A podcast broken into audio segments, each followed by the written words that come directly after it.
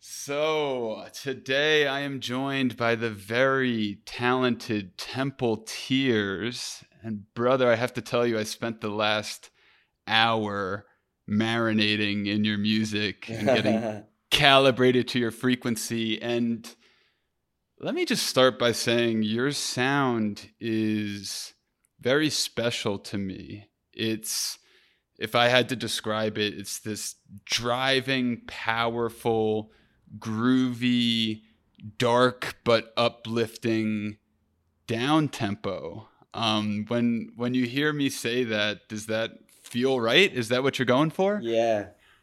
First of all, thank you for the invite. Uh, and yes, uh, it's pretty much what I feel when I do it. Uh, I like to.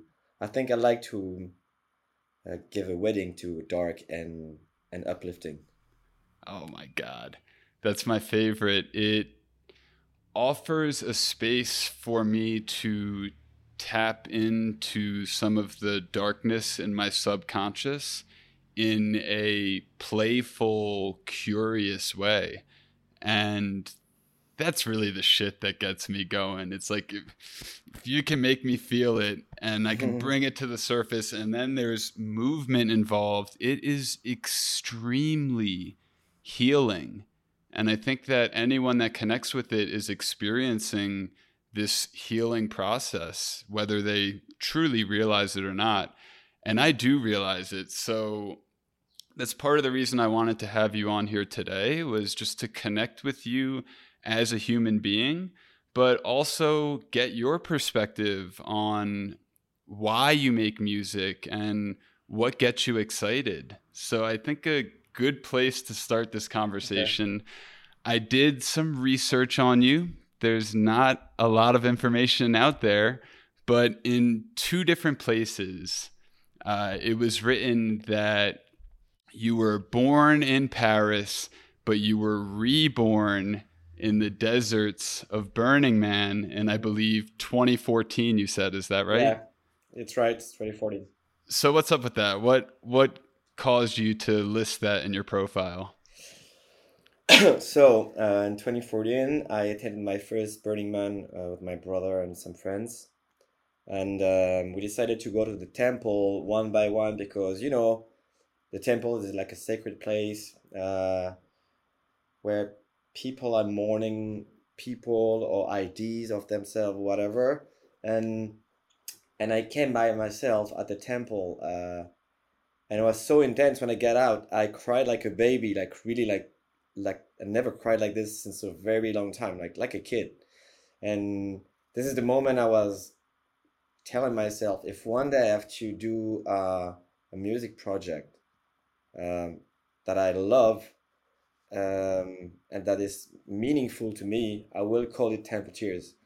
So, yeah, this is the reason uh, of the name, but also, I've like you said before, I found it very healing uh, to cry.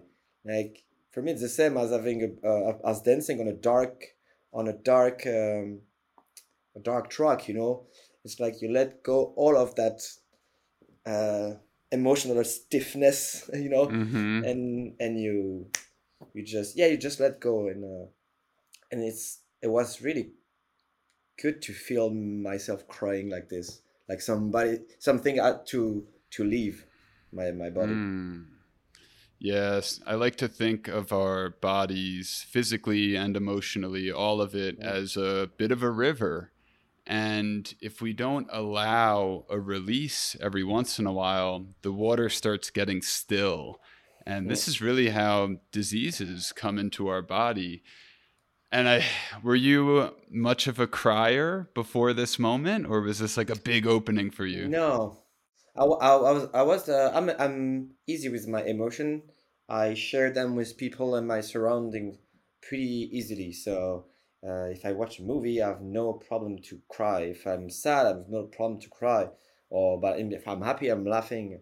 I was always like expressing myself a lot. So, but during those last years bef- uh, before before Burning Man, uh, I was like uh, I had a, a, another music career which I won't talk about, but um, it was pretty intense and uh, was kind of stuck in a loop and everything was automatic and the music producing is something i love more than anything and it started to be my job and not my passion anymore. So uh, so i think this is why i, I cried so much because I, I had to let go something Mm. And then Temple Tears was born from there. Exactly.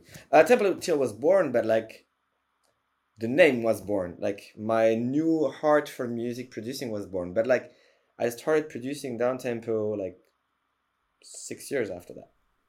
Wow. Yeah. I I I've, I, I searched my my new playground. You know, I've I've experimenting experimented stuff, different genre uh, progressive house techno. I've, I've I've played a lot with music without any boundaries, and I find finally met uh, down tempo through a group of friends. And were you touring and playing gigs in between 2014 and 2020? Because I see that your first official productions, and we'll get to a deeper dive into your releases, but it was on uh, LOKD, and that was in yeah. 2020. So were you were you DJing during that time? So I was DJing uh, with my former name, and I was also having a few gigs, uh, but without any releases, uh, with, uh, under the name Temple Tears. So it was more about using my business uh, contacts and my my connection and my network to get some shows. But it was like I said, there was no particular sound. It was just like uh, me who wants to discover how to play and have fun again and produce and have fun again. So yes, I had some gigs, but like not. It was not like. Uh, it, it didn't mean anything. Okay. Yeah, it really started like when uh, during the lockdown, when I started to produce every day, like. Wow. So yeah. the lockdown is responsible for this medicine that I've been taking from you? Pretty much. I mean, like, exactly. And what is funny is, like, uh, I know a lot of people who didn't like the lockdown, but I had to have to say, I'm sorry for that, but I loved it because I was, like, allowed some free time to explore and do what I want. And the funny story is, like, my first release is been released unlocked. How cool is that? Dude, that's that's what I want to talk about. Um, I'll say very briefly that with all sensitivity to the pandemic, of course, uh, the lockdown was extremely beneficial to me as well, and not always in the prettiest of ways. It's it's almost like my escapes were taken away from me and I had to really get in touch with myself and really understand what do I like to do when I'm not running off to parties and going to cafes all day long. What does Lee, that's that's me by the way, what does Lee really like to do? And I think yeah. a lot of people don't have an answer to that. So when you take away the outside world, they're stuck suffering and yeah. uh, complaining about the situation. Now, mm-hmm. you mentioned that your first release was on Locked. Uh, I never know how to pronounce these labels and all this European yeah. shit. Uh, I've been calling them LOKD, so it's locked. I believe they're out of Switzerland. Is that correct? Uh, yes, I think they're based in Zurich. Yes. Well, even if they're not, it doesn't matter. But in preparation for our conversation, I was looking for some talking points and I opened up Crates. Are you familiar with crates.co, by the way? No, not at all. What is it? It's a website that uses your login information from Beatport. Okay. And it's a little bit more customizable, a little bit more user friendly. Uh, okay. I highly recommend it for anyone who spends time researching music on Beatport. So crates.co. C-O. Co. Okay. Yeah, crates.co. Crates. Plural. Crates.co. Okay. I'll check this out later. Authentic marketing there for a platform that's really been useful to me. And I open up crates and I search for Temple Tears and I'm looking at your releases and I'm like, okay, his first release is in 2020 and it's this song, it's a remix of uh, Nagina, which I remember I did a video for during lockdown. It was in front of my house in New Jersey. And I'm looking at your discography and I'm like, hold on a minute. How is this possible? Because usually when I look at an artist, their first couple of releases are with a record label that I've never heard of, or maybe a, with all due respect, a lower level label. But you jump right onto the scene with one of my favorite quote unquote down tempo record labels. And then your first actual EP was with them a month later. That's the Matilde EP, which is yeah. Incredible. Not only is it incredible, you have a remix from Kermesse and a remix from Arutani. I'm like, who the fuck is this guy? Like, can you and if it's a secret thing that you're doing, no, that's fine. But okay. how does this happen? Is it obviously the music's great, so that that's the first part. Um, so thank you for that, by the way. But can you help me understand how you jumped into production and right off the bat you're on Locked, and then your next release is a remix on fucking Aku Mantra? Like, how does mm. this hmm. happen? So there's uh, different different things I think here uh, there's a part of luck.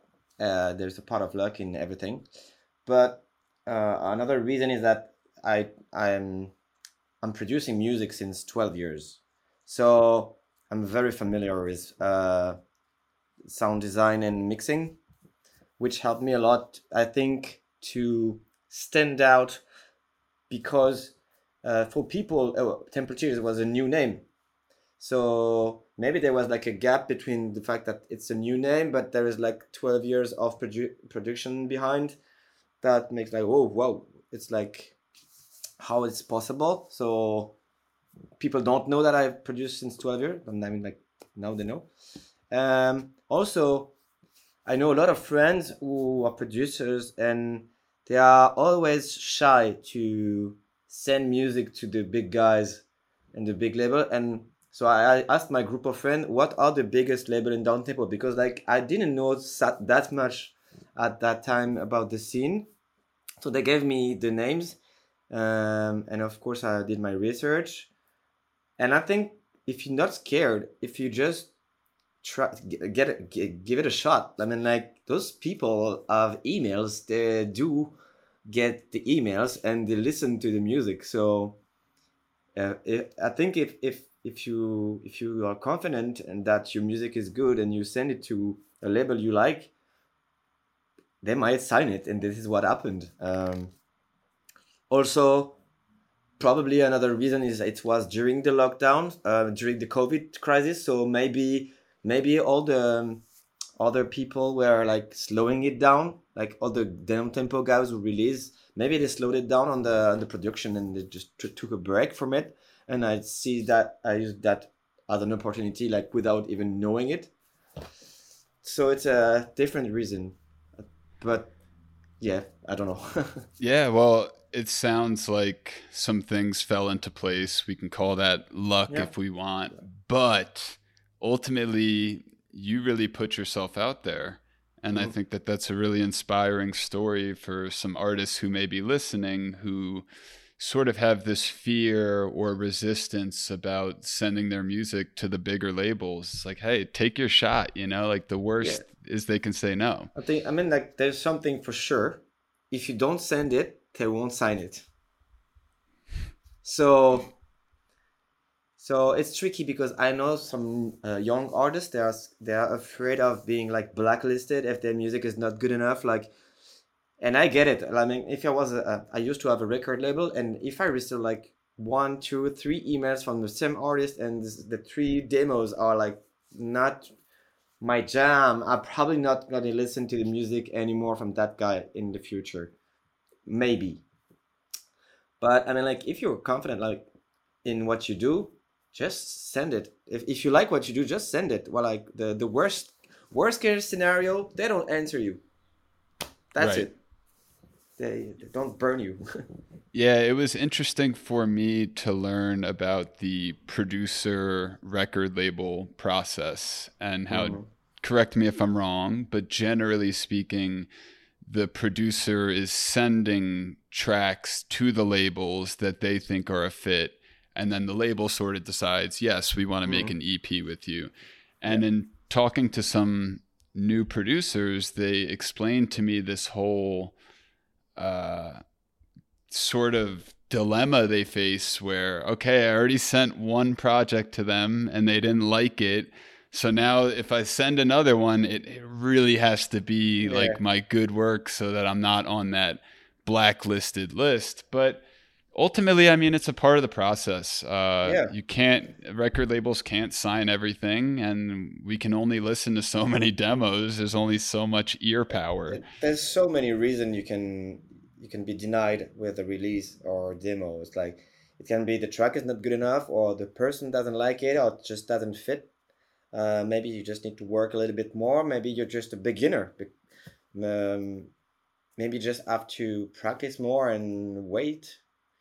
I mean, every every person is different, but like I think sometimes young producers, very young producers, they they want to. I mean, young people in general, they want to jump the steps. They want to cut the line.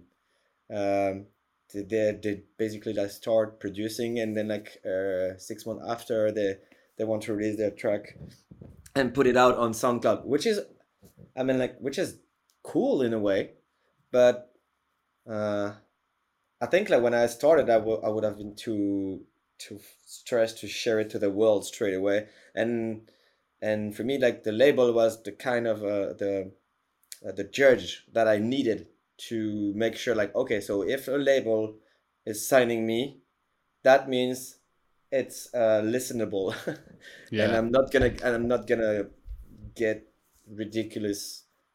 But nowadays it may it, it has changed so it's it's a different generation from mine. But I think uh, there's no there, there's not a, a, re- a recipe of how to, does it work? How Right. get Let's let's talk about the evolution of the music scene just a little bit. I came into electronic music about 4 years ago, maybe it was 5. And then probably 3 years ago, I started really becoming a student of the releases and the labels, less of the music and the bass lines and this stuff and more of holy shit, there's so much fucking music. How does Yeah. anybody stay on top of this? Um, help me understand because you've been in this world for a decade or more. Um, to me, it feels like today there is more music coming at us than ever before. Everybody can be a producer, everybody can upload on SoundCloud. Uh, lots of artists have created their own record Mhm. labels. And it goes two ways for me. On one way, it's amazing. I mean, anybody, there's no barrier to sharing your creation anymore. And I think that's a beautiful thing. On the flip side, I've been doing some research about our attention span and our ability to focus. And what I'm finding is that we can't really focus on anything for more than an hour straight, basically. Like, if you're, they've done studies on this stuff.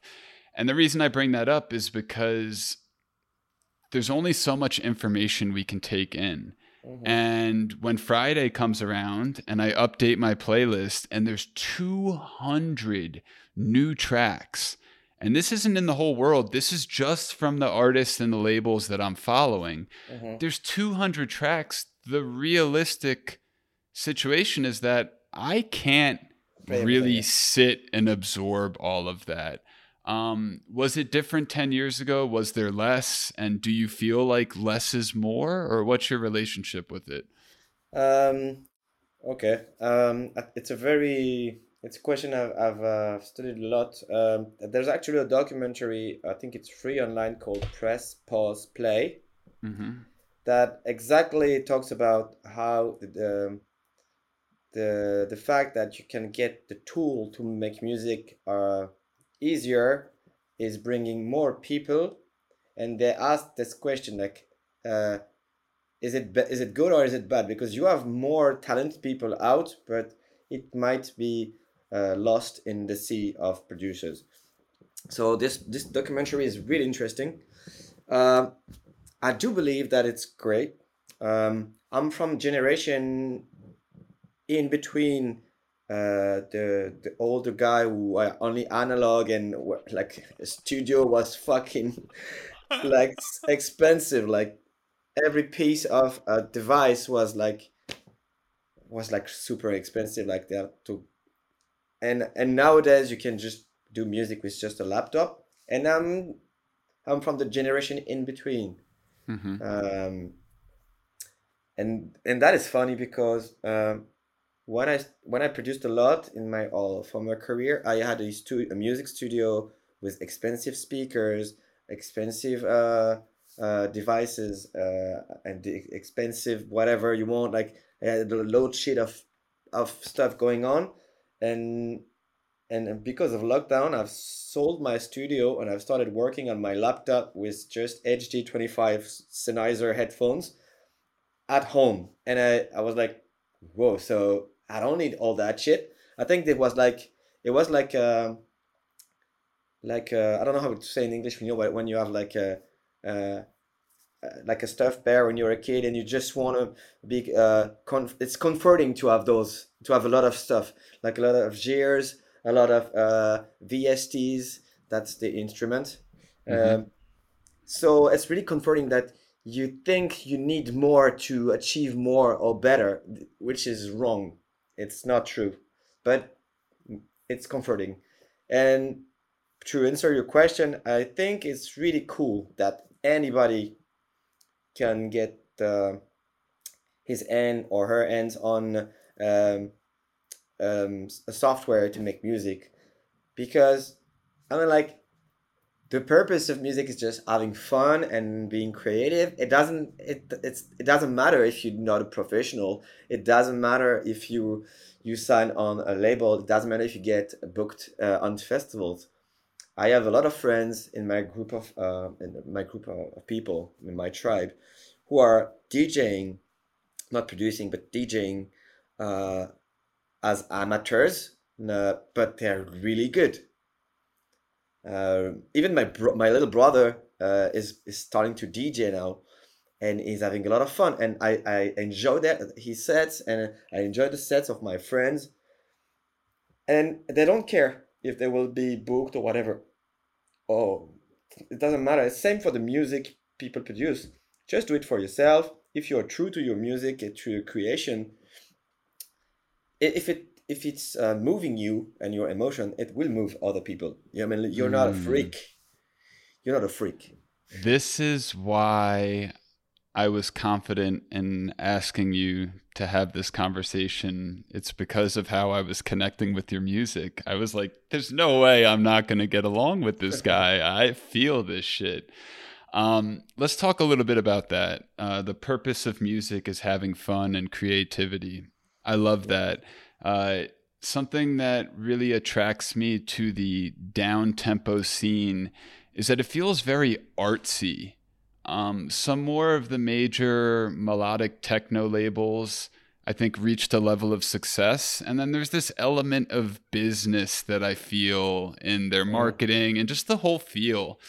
And when I took the intentional dive into down tempo, I discovered this label, Laut and Luise, and I went to their website, and it's like a fucking trippy museum of art and just so much intention around telling a story around the projects and it really touched me. And then i'm looking at down records and locked and Seraphim audio input. Yeah and it's there's love there and i really connect to the fun playfulness not taking it so seriously. So when you're producing music um, what does success look like to you? Um, when i'm producing content maybe i'm making a video where i'm sharing something very vulnerable. In the beginning i was very impacted by the response And mm. after doing it for two or three years, it got to a point where it's like, I like this. And maybe it's not for everyone, but I'm happy with what I created. And now I'm sharing that.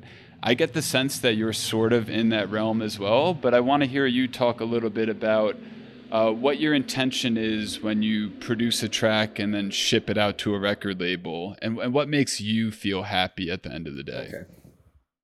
Um, I don't know what what intention I put in my tracks because I I'm all uh, I I can't understand the, the process of of being inspired. It's something that really I think it's, it's you can like, write books and uh, um, do movies about it. Like how come inspiration? It's crazy for me. Uh, what makes me happy is when I finish track, when I can finally say, okay, I can write final version or final master, uh, and I export the track. That makes me so happy. Like I've achieved something because uh, I'm always trying to. When I started 12 years ago, I was uh, starting um, projects and I was never finishing them because I was always changing some things and also the technique was not uh, on point. So when a technique is not on point, you change a lot of stuff, your mixing is uh, messy. But when you don't think about the technique and you just focus on the on the art art um, direction, you just listen to your flow. And so when it's done, you can say okay, now uh, it's finally done. And also i'm um, i'm happy even if i don't sign a tribe because i know that I can, I can still put it on soundcloud for free. Or do a premiere with like uh, a soundcloud channel and also another um, expression of success for me is when i uh, is because of one of my creation alone in my in my in my uh, room because of that i end up in front of a crowd playing that track. It's like a cool paradox I love in electronic music. You can be very lonely during the, the, the creative process, but then at some point you just want to be with everybody on a dance floor to share what you did by yourself. And that's like people get a glimpse of who you are and that's priceless to see people dancing on your music. And or for example like whistling when they recognize the notes and you're like fuck really? And my bro- my friends from crepit when it all started uh, for temple tears project they told me yeah people are playing your tracks in berlin. And i was like what? Like really? And i was happy because it meant like what i did was not only for me it also meant for other people. And that was cool. This is so cool like mm. and but i don't i don't want to be uh, I, I i'm not uh, gonna be i don't want to be uh, in a depend in codependence uh, with the love of others because i used to be like that like yes. i used to need the approval of others i would it would be a lie to say i don't care but i've i've I've done a long way now, uh, and it doesn't affect me as it used to. So I'm so happy when people like my music and can dance over it or send me great messages like, "Oh, it helps me to wake me up, uh, start my day or my weekend." I'm happy. But like if someone, for example, is like like something negative. Uh, I will just like notice it and maybe I will be pissed for like uh, 30 minutes and then I will just get over it yeah, I can relate to that. I initially was dependent on the response. And then as I sort of looked inward at what was happening there, I started to build a stronger foundation in mm. myself and just being proud of what I was creating. But then it was still being open to receiving the love, right? Like, who are we yeah. kidding? Of course, it fucking feels good when people receive your vulnerable creation and they connected with it but that's not going to be the source of what makes us feel whole no. or complete as an artist or a person. And i think that's a journey that any artist has their own experience with. Yes yeah it's uh it's good to be uh, on the edge, like uh, getting some love, giving some love, being alone, being together, um, and also the, the there was something really um, special. That's like when when I back in the days when I I started to tour uh, more and more. I had like less and less time in the studio. Mm-hmm. So also I think it's good to be able to say no sometimes when you don't feel to have too many gigs or do too many remixes.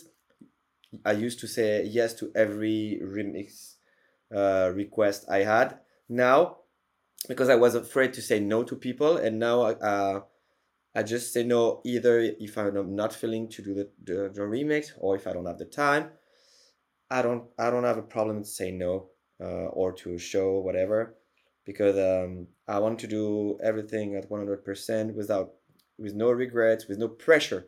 I hated the pressure mm. of having deadlines and uh, I hate that word. I hate to have deadlines. I hate it. It's so funny because I don't have deadlines and I have ideas and projects, and without having a deadline, uh, I don't really get the shit done. So I'm yeah. actually to, like that, calling deadlines into my life. But you you're you're true you you're right. Like I don't like deadlines, but I have to say that uh, when I have deadlines, uh, I get the shit done because I don't have a choice. so in a way, it's like a, a kick in the ass, but I, uh, I I feel like like I said, it's like a balance, like not too many too much pressure, yeah, uh, but not being too loose, uh, too lousy, and just yeah, chill. It's a thin line. You want to have the space to be able to really mm. give it your full attention. Yeah. But you don't want to be super rushed in that process. Yeah. I, I think there is a balancing act. Yeah for example, mentioned... go ahead. Sorry. Um, for example, I have a remix I've accepted to do for K2WO on Crepit. Love this guy. Yeah, and I told them uh, because they're a friend, uh, I'm okay to do it, but like I need to to have until September or something like that, and ask if he's okay, and he is okay. So, so everybody's happy. The label is happy. The artist is happy. I am happy. This is good. But I still have a deadline on September, so I know that it's gonna come at some point. But I take my time. Yeah, a four month deadline is pretty nice. It's okay. For, it's for okay. Yeah, it is. You mentioned learning to say no was a very valuable process for you. Mm-hmm. You shared with me your upcoming tour, and there's some really cool uh, venues on there. A lot of festivals, actually. And what I notice is that from my perspective, it's nice and spread out. Sometimes I see these artists posting their tours and it's like Tuesday in Ibiza, Wednesday in Tulum, Thursday back in Ibiza. I'm like, how much money are you getting paid to to travel like this? And mm. I respect that everybody uh, has their own life experience. They get to do what they have the bandwidth for. Uh, but I always felt that if I was an artist, I would kind of do less shows, but really yeah. the shows that I feel aligned with. And when I look at your list, it looks like you are picking shit that you're excited to show up for. What's your approach to touring? Um, I have to be honest. When I was younger, like 10 years ago, um, I toured a lot and it was exhausting. Um, I did that kind of shit like doing 30 shows in 60 days during the summer in 2013.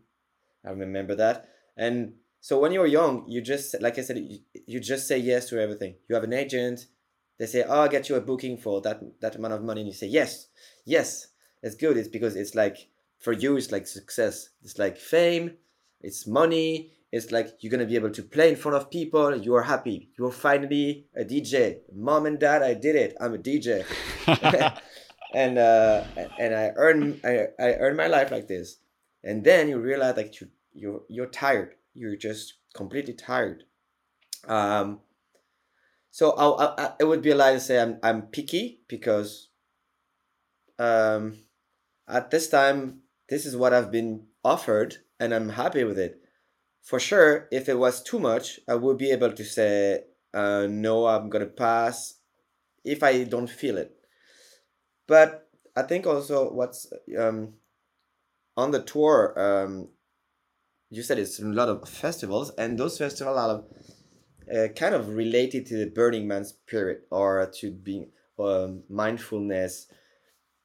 Um, I think because uh, if, when you play down tempo, it it's a vibe. You know, it's a vibe where um, it's been di- kind of uh, discovered in those spiritual places like in Mexico, Tulum, and uh, and Berlin in small club, like more underground scene at Katerblau, um, stuff like that.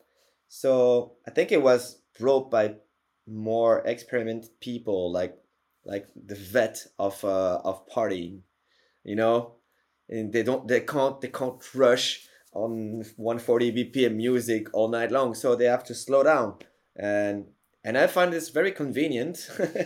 so you, you can just take your time, but can still be nasty.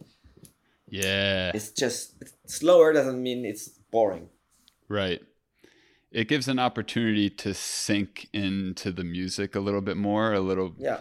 slower pace, but by no means is your music lacking the ability to send it, as I say. Mm. And what sending it really means is losing your mind, leaving it behind, and allowing your body to channel and respond to the music in whatever it presents in that moment.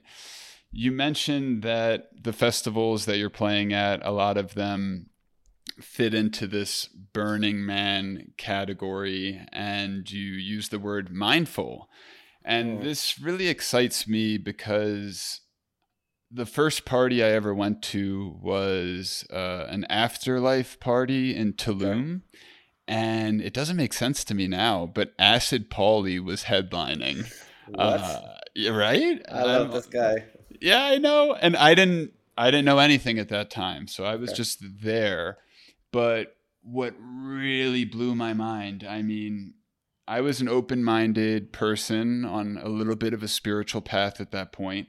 But all of my partying before that was like hip hop clubs and very ego-centric type of vibe. And when I went to this fucking party in Tulum, it was hugs with everybody and then yeah. two hour conversation about my mom dying and my abandonment issues. And it was so incredibly connecting and open that sort of like you said reborn in 2014 a part of me was definitely reborn uh, at that first party that i went to. And i'm grateful that it was a bit of a mindful crowd rather than like a cocaine filled club. Mm. Um, like I call it like cocaine and alcohol vibes.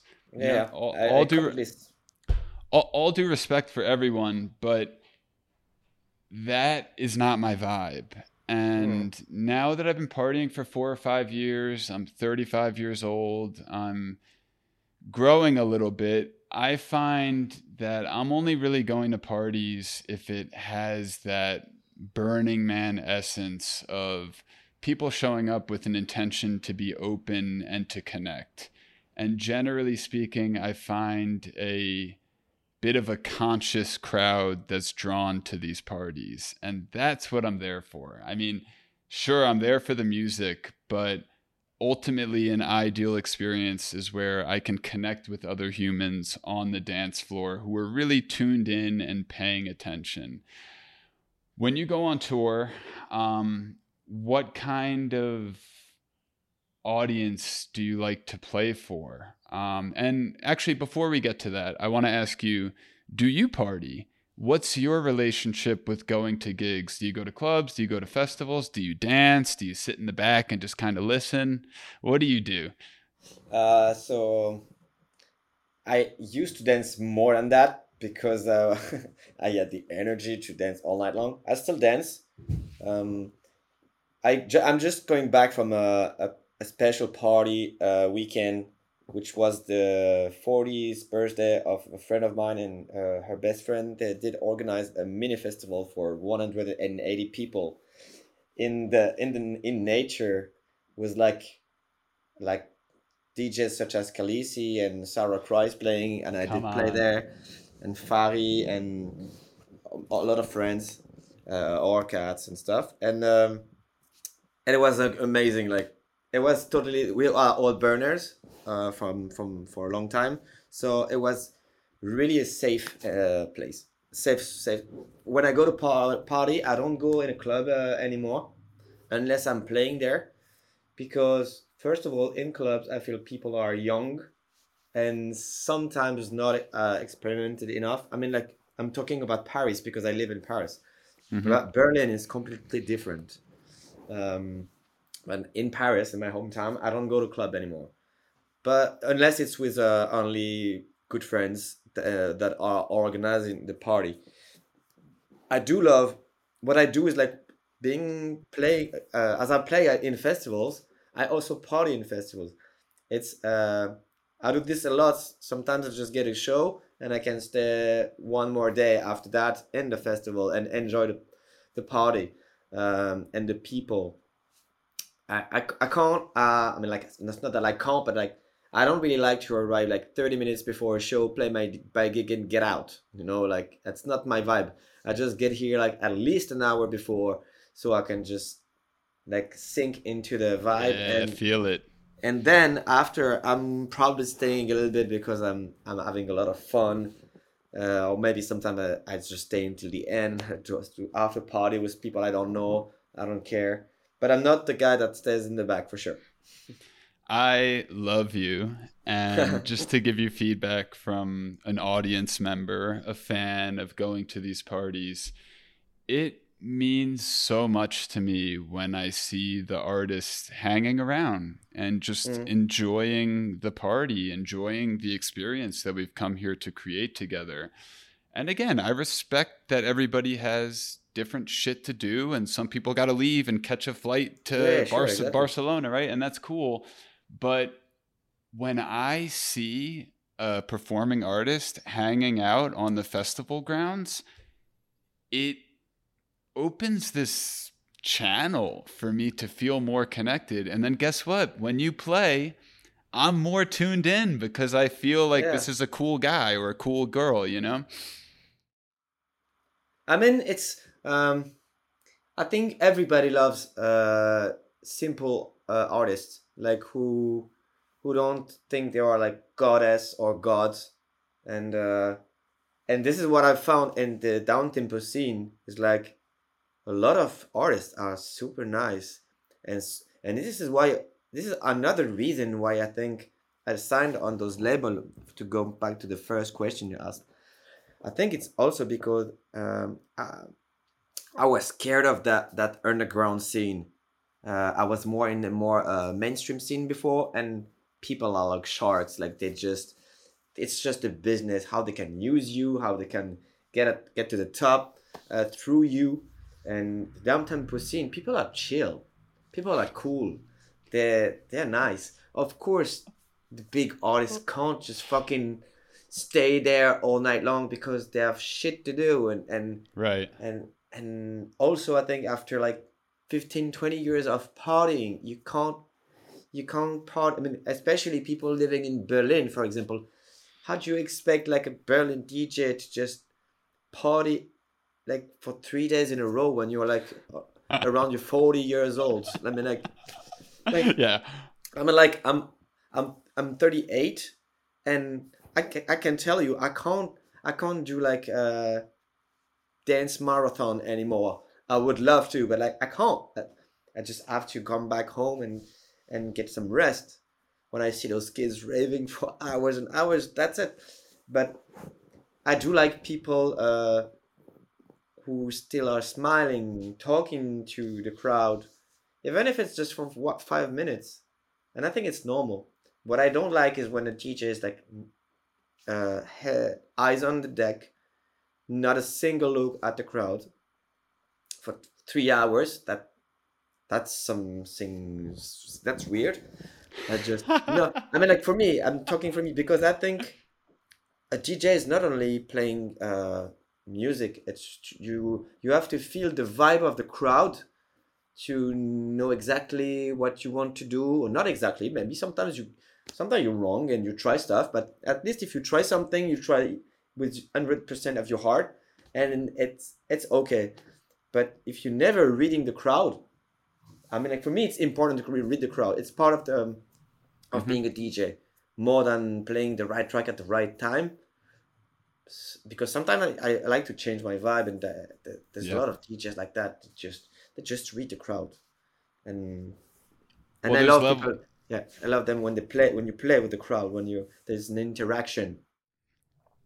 There's levels because I think even there's probably a lot of high level DJs who keep their eyes down. Maybe they feel more comfortable that way. And I think they're still reading the crowd in some way. Yeah, yeah, sure. But but the next level is feeding the crowd. Yeah. And when I was doing my little research on Temple Tears, I was on your Facebook page and there's a there's a video of you playing like in a desert somewhere. I'm not sure what uh, oh, party this was. I think it was Midburn, a long time ago. Oh God, I'm very interested in Midburn. It's it's a it's the regional Burning Man event of uh, Israel in the Negev desert.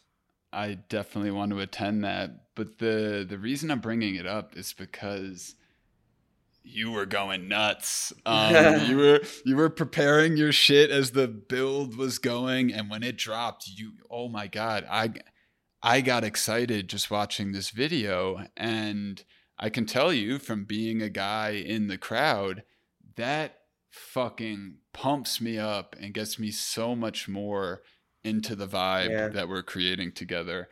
Um, yeah. I think it's good that that there's different sort of teachers. Like I'm very, exp- I, I'm expressing myself a lot. I'm I'm dancing, I'm moving, I'm shouting, I'm just like like this and i understand also people who are like more intimate into their bubble and and some people like it too when uh, when the music is the only interaction they have with their with that so i think it's good that there is different different vibe for different people and this is why like i don't expect everybody to love Temple Tears and uh and and this is normal and everybody doesn't like uh, the big the big guys and stuff. Uh, but I, I, love I love DJs who are dancing. Like when you when you see uh, Mira playing for example and she's like oh, dancing yeah. like this she's like she's you, you can see she's having a blast there for example and and I like it I love it too. I wanted to tell a brief story and then sort of lead that into a question for you. I'm currently living in San Miguel de Allende in central Mexico. Lovely city. There's not a strong music scene here. And really, to get like proper music scene, I feel like I have to take a four hour trip to Mexico City, which I'm not always prepared to do. There was a party happening in the city next door. I'm not going to say any names here, but there was some professional DJs that I know that were there, and they had a Funktion-One setup. So I told my friends, let's go. I mean, I just want to feel a fucking Funktion-One. Let's go to this party. And we got there. The majority of the crowd was like and I say I say this from a place of love, but the majority of the crowd was sort of posh, uh, really well dressed, and standing around with fancy drinks and everybody gets to experience the music or the party however they want. I've learned to respect that after years of complaining about the crowd. Everybody gets to have the experience they want. But there was a moment I was sitting in the crowd and I felt like there was not this collective focus on the music. It was very scattered. And I had a moment where I just said to myself in my mind, I said, man, I want to be part of a crowd that the DJ is like nervous to play for, uh, like healthily nervous, like. And I have this fantasy of Berlin. I've been there a few times, but I think it's safe to say it's the mecca of our music scene. And I feel like when an artist, for example, on July 17th, let me just double check that. On July 17th, on your tour, you are playing at Katerblau in Berlin. Every show is going to be different, every party that you show up for. But when I look at a man that was playing 30 shows in 60 nights, I imagine there's some nights where like you want to bring your best, but you just kind of have low energy and maybe you can't fully show up.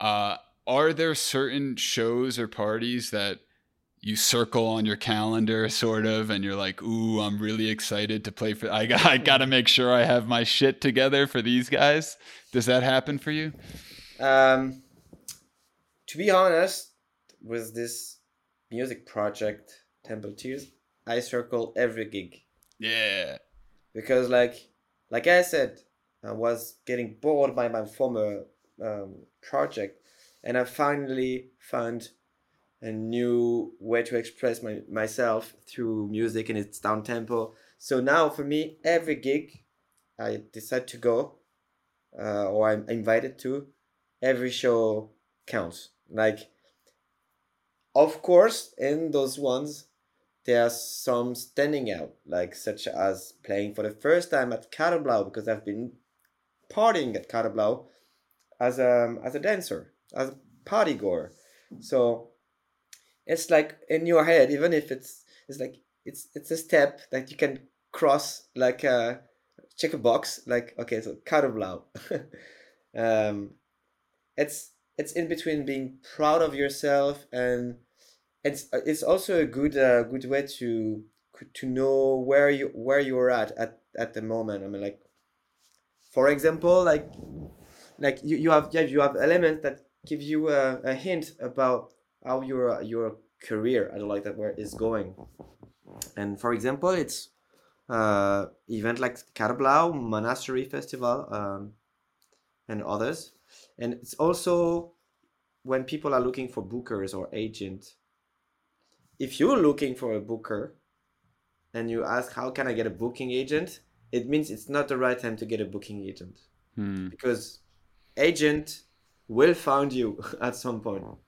And and the cool show will come with them uh, but with your work as well and uh, if you have a booking agent for example it means that that uh, it's another step um, of, of the of the life of your project it's better than career um, so yes for me all the show i am attending and i'm playing uh, this summer or uh, since the beginning of the project. I'm so happy. Um, of course, when I'm being told that I'm gonna play three hours on a on a Sunday morning at 10 a.m. at Katerblau in Acid Bogen room, I'm oh. excited, dude. oh. and and also I, I learned that one of my friend is my best friend. Uh, she's playing like for the first time as well in Katerblau, like one hour after me Wow. And and another guy I know is playing for the first time the day before me at Katerblau. It's like who, and we who are all, these who are these artists? Uh, the, the girl is Mathilde, Mathilde Dutz, mm-hmm. uh, from from Crépit.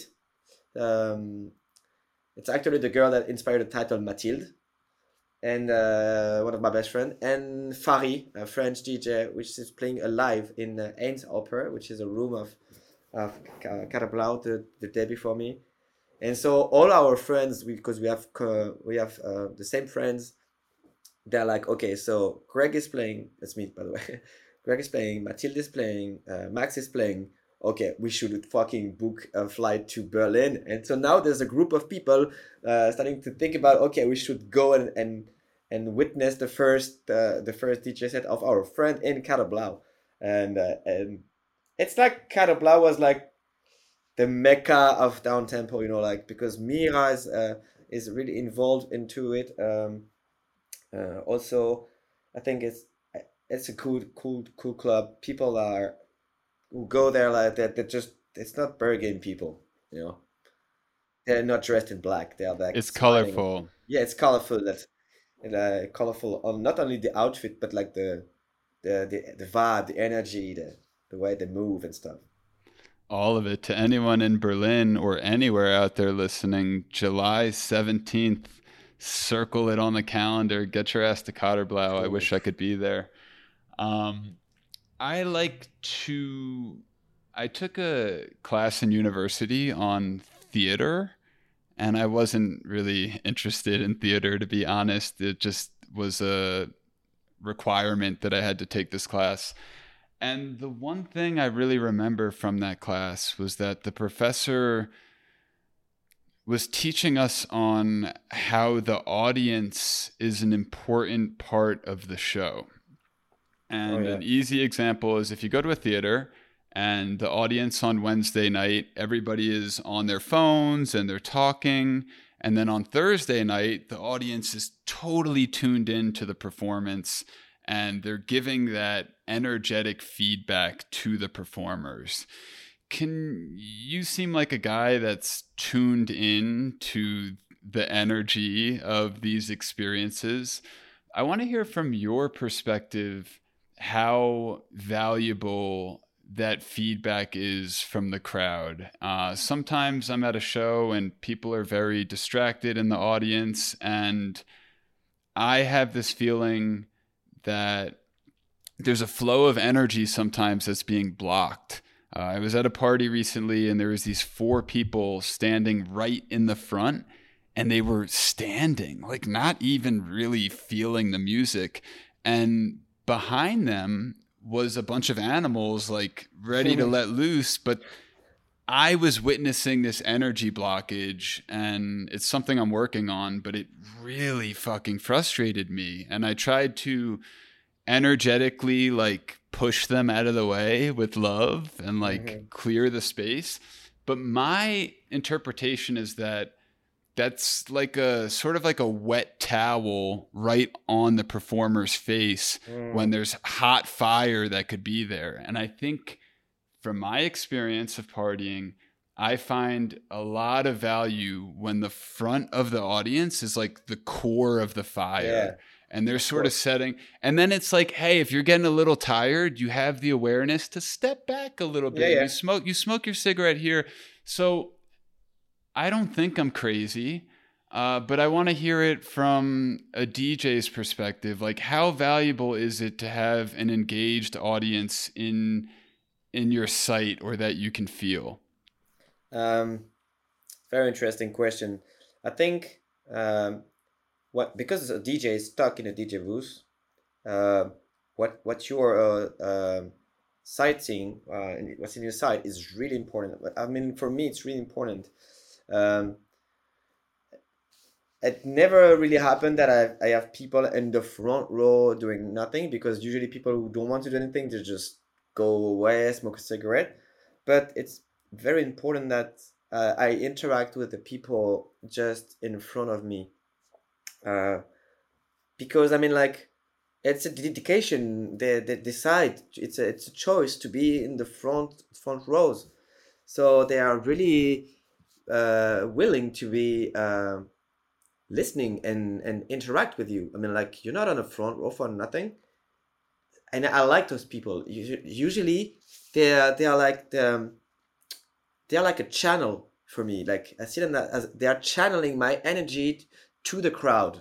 Um, yes. If they are if they are dancing really hard, uh, people behind will who may, may be shy or a little bit more shy would maybe get more comfortable with like letting go. So yeah, those those people are just right in front or behind because I loved something I really love is when I I have people behind me dancing, like friends or even not friends, but like like when I'm surrounded by people. Uh, wow, that's a very cool experience.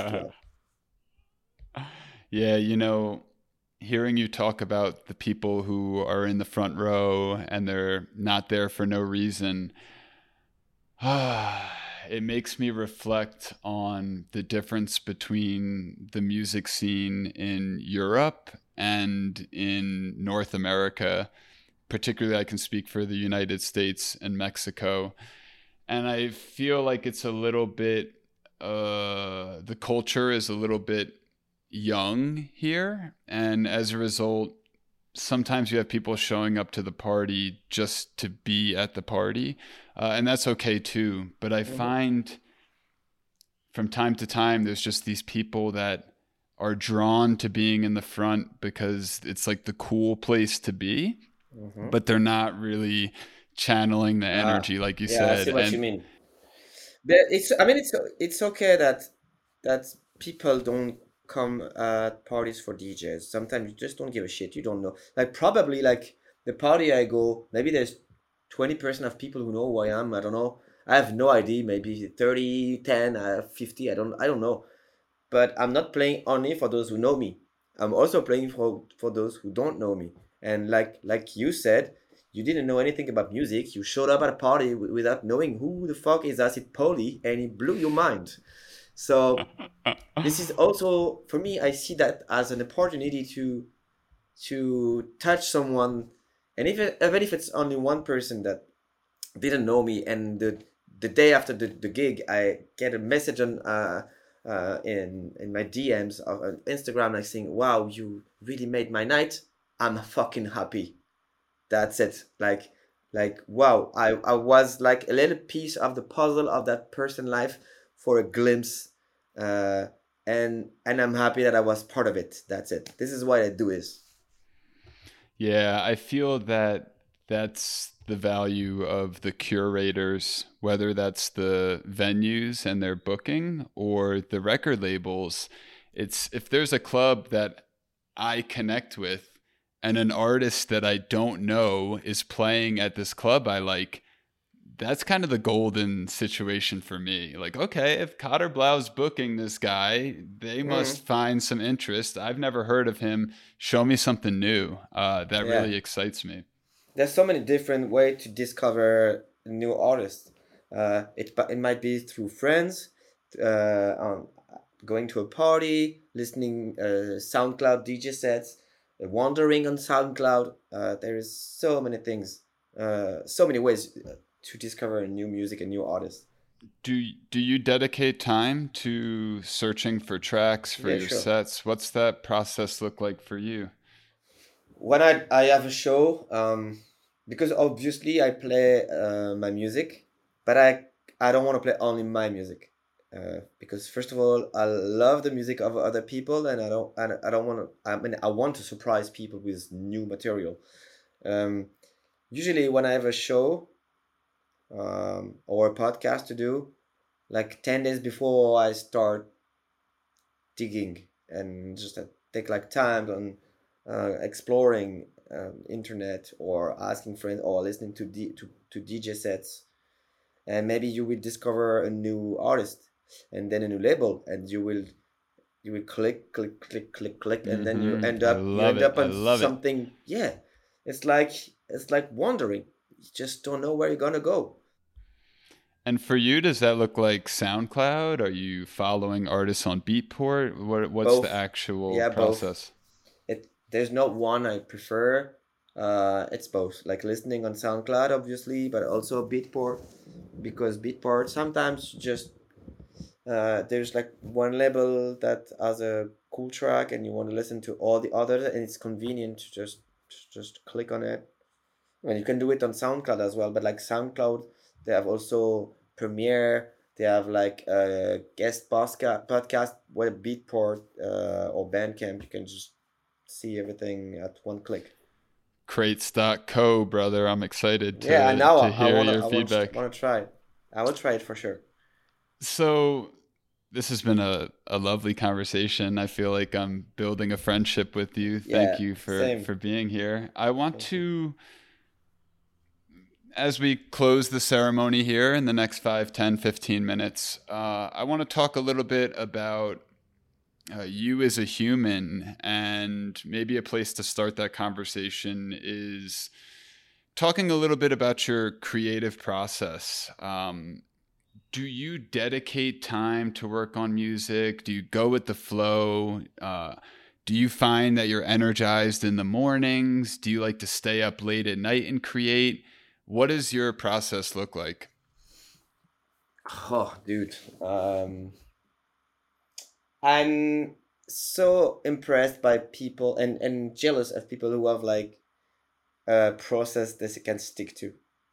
Uh, I have ADHD, so I'm easily distracted by a lot of things. So one sure thing is like I only produce music at night.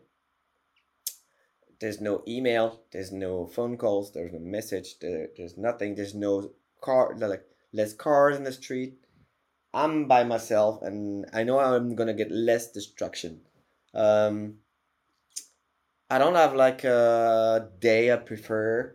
Maybe it's better on the weekend because I also own a restaurant and and uh, of course if I work on uh, in my restaurant I can't I mean I can't uh, I can't be like fully dedicated to music the day before for example. So Mm-hmm. but now now now now that I'm touring more um I work less at the restaurant like to a point where I won't work anymore there.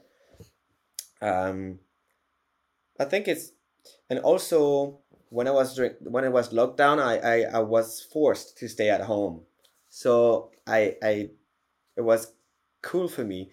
Now that I can I can still live my life and I think it's really important that I do see my friends and I go on a vacation go to movies museum because music uh, is um when, when you do music you have to be inspired. And I knew a guy who was like um not doing anything apart from producing music. And he was struggling and he didn't understand why he was struggling. And i told him like dude you have to live something if you want to tell the story about your life. If you don't leave anything out of your software. It's like you in eat your own shit. Like you know what i mean? Like you're you're like in a Mhm. closed uh closed um circuit um Yeah, closed loop. closed loop yeah. And it's like and there's nothing new coming from the universe to you to you creative process. Um so sometimes it's just but sometimes i know that i have an idea for example for a remix or like um, um the story behind the track la folie i did what uh, i did um produce um intro for festivals and and gigs with the um, gangsters paradise uh choirs Yes. so and I started to produce the the intro, the music around the intro, and it it turned out it became a an, a track. So I get rid of the Gangsters Paradise Coolio, and I did a track. So sometimes you just never know how the, the, the, track and the creative process will come from. It's just you have to go with the flow. Sometimes I just do a track in two nights and it's done and it's amazing. Sometimes I just struggle for one month and I'm just thinking, okay, I will work on this later and then never work on it again. Yeah. but it's it's like life. I mean, like you can't do everything. I mean, it would be boring if I was able to do like bomb tracks, like killer banger, every couple of days. You would be bored to get yeah. to see my name on SoundCloud every week. Like, oh, another Temple Tears track. Okay, i'm like it's cool because like now, I feel like if if I release something, it's because it's really good for me uh, and i took the time to achieve something and i don't want like for sure quality over quantity for sure Yes. And your your discography is really a great example of that. I mean, I'm looking through the list and genuinely every track I have have some kind of relationship with. That's extremely rare. Um, how much do you value sleep? oh uh, i know that sleep is like really important uh, but when i produce music i can start like 7 p.m and just end at 7 a.m Right. So I know sleep is really important. I value it a lot. But when I'm partying with my friend, producing, I hate to watch the clock. Like Yeah. because watching the clock or uh, the the sun rising, see uh, witnessing the sun rising, it kind of get me out of my creative bubble. So um, I don't want to see the time going. I just want to be focused. So when I'm at night and I don't look at the at the time, I I know it's good. Like whatever the outcome, I'm having great time with myself. Yeah, it's sort of like a timeless flow zone Mhm. that Exactly. I think once you feel that, I know for me, I kind of got addicted and was chasing it. Uh, you don't you don't just show up and it happens. It's sort of a, a magical alignment of things. And when that flow zone presents itself, really nothing else matters and you just ride the wave on it. Um, I do find uh, I'm 35, turning 36 in a couple months. So you and I are, you know, stepping closer to 40. And yeah, energy changes as you get older. And something I've been paying more attention to as of late is the value of sleep. And it's really like a skill to sleep well and to know, like, not to be looking at a screen for an hour or so mm. before you go to sleep and exposing yourself to sunlight at certain times in the day. There's a lot of science behind it. But much like you, I'm sort of that's why I laughed at your response. It's like I understand the importance, but I haven't exactly uh, intentionally created space for seven to eight hours every night. And you mentioned you dive into your productions at nighttime, so clearly there's going to be nights where you don't get much sleep, yeah. and then you got to show up for whatever the next day. Yeah. Are you a coffee drinker? Um, I'm not a big coffee drinker. I like I like a coffee in the morning, but um on the afternoon. But like usually, if I do music at night, this is because I have no agenda the day after. Okay. I'm completely free. I'm not the guy like because it would put pressure on me. Like, dude, what? You have to be awake or whatever. No, nah. if I do music, it's because the day after I'm completely free. I like that. Yeah. You, I'm inspired by your genuine love for the music and I don't feel like you give much of a shit about projecting a certain image on social media. But a theme that's come up with a lot of artists I've been chatting with is they now feel uh, an obligation to invest more into their social media presence. And they feel that getting bookings and gigs, now that's a variable that's being considered is what is your following like on social media? I'm curious, what's your relationship with social media? Um, I hate it. uh, I, I used to, when I started 10 years ago, we only had MySpace, like 12 years ago. Then we had Facebook pages. Then we had Twitter. Then we had Instagram. Then we had Instagram stories, etc., etc. And I'm not the kind of guy who wants to talk about my day to day life. I think it's boring to know that even when you tour, it's boring to know that I'm going to a hotel room or whatever, and then I go take um, like my car and my flight. I understand that people were not into the, this um, music industry. They, they see all the bright side of uh, being an, an artist and touring, but they don't see the the the dark side, like the I'm tired, I um, don't have much sleep. I have to get my my taxi, my flight stuff, blah blah blah. And I think it's kind of lying to them if you if you only show the bright side. But if you mm. do show every part of it, uh, it can be interesting. I think I, I don't know yet how I'm gonna use um, social media for that particular project, Temple Tears. But uh, if I do uh, take the time to share with people, it's gonna be because I want to share an, an the topic that I'm in really into, um, and not only like uh, what I'm doing at the moment, which is like, hey, this is a new track. It's gonna be released that day. I'm going to that club, that festival, and I did a track with that guy, and uh, I think it's cool. But the only message here is like hey, look how cool I am. I have gigs and I'm a DJ and you can catch me there. I understand this is a new way of, of communicating, but like, uh, I, I don't know if I, I would. I, I mean, like, for me, it doesn't have any effect. I'm not going to go an artist to check an artist because I saw he has like million of followers or because he he just showed uh, himself brushing his teeth after DJ said, like I don't know.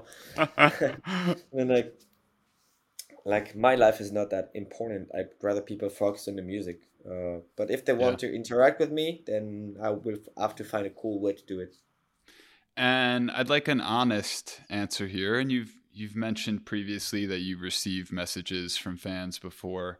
Uh, how does that feel for you when people reach out with uh, an authentic expression of their gratitude for your craft? I'm super happy. Um, I always thank people, if it, either if it's uh, and take time to talk to, a, like at least say thank you. Um, I, I, I prefer talking to people and in, in real life. For example, I have a um, when I, I did my first two gigs uh, in Berlin on the same weekend in Beate Uwe with Kripit and in uh, Rummelsburg uh, for Wusa.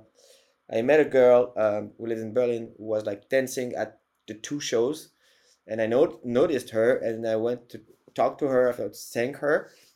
It turned out we stay we stayed connected and she came to my other gig at Mensch Meier uh, for Mit Dir Festival uh, uh, later on and so for this this party I invited her um, to be my guest in backstage mm. with me because I was like okay so here is someone coming by herself in a club to see me dance, uh, see me playing, and she was dancing her ass off with this super cool attitude, like who was perfectly fitting and matching my uh, level of energy. And I was like, I want to know that person. I want to, yeah.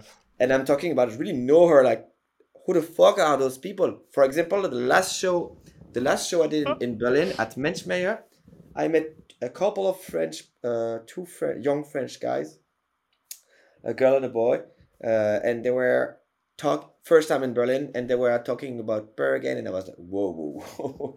like you're you're gonna get smashed if you start like this. So I I I talked to them in the flight. Then we I invited them to discover Berlin. We had like a proper kebab together and mm. I put mm. them on my on my VIP list VIP on my list as well and, uh, and invited them backstage because I wanted to give them like a super intense first time in Berlin, and and I liked them. They were super nice guys and uh, nice people, and uh, I wanted to. I like to share uh, moments, special moments with people. I like to I like to meet people. When I'm playing in a club, I can't meet everyone, but sometimes I just see a smile, or like uh, uh like you said, like someone just thanking me after the set. Okay, and it's always like it's it's always fulfilling and it's i mean how can you not like uh, when people say thank you for what you just did yeah yeah man i feel the love and i'm inspired by by you uh, as much as you may not like social media uh, it's an opportunity for for humans to connect and to find your music and that's that's how we ended up here right so in conclusion, uh, if you want to check out Temple Tears Instagram, we'll leave his little link in the comments below. He has a listing of his upcoming tour dates, really cool looking parties. And if nothing else, I really just invite you to take a little look at his discography. This guy's got a really unique, groovy, ah, oh, do it again, dark, uplifting. ah, ah, it gets me, brother. I get you, and I appreciate you. In in closing, is there anything you want to share with anyone who may be listening? Um, thank you for listening first, and uh, I, and I hope I will see you very soon on any dance floor uh, on earth. Um, and thank you again for inviting me, Lee. it was really nice and I Thank loved you. your and I have to say I loved your energy during the lockdown when I dis- it's when I discovered you because like you are really liking this music when I can tell you really love what you do and you love the music and sharing with other people and for me it's all what music is about. So thank you. And everybody plays their part. So I appreciate you, brother, and thank you for what you do. I I really hope to share a dance floor with you soon. Oh, we will. I'm sure. We will. All right, brother. Take care. Thank you. Bye. Ciao.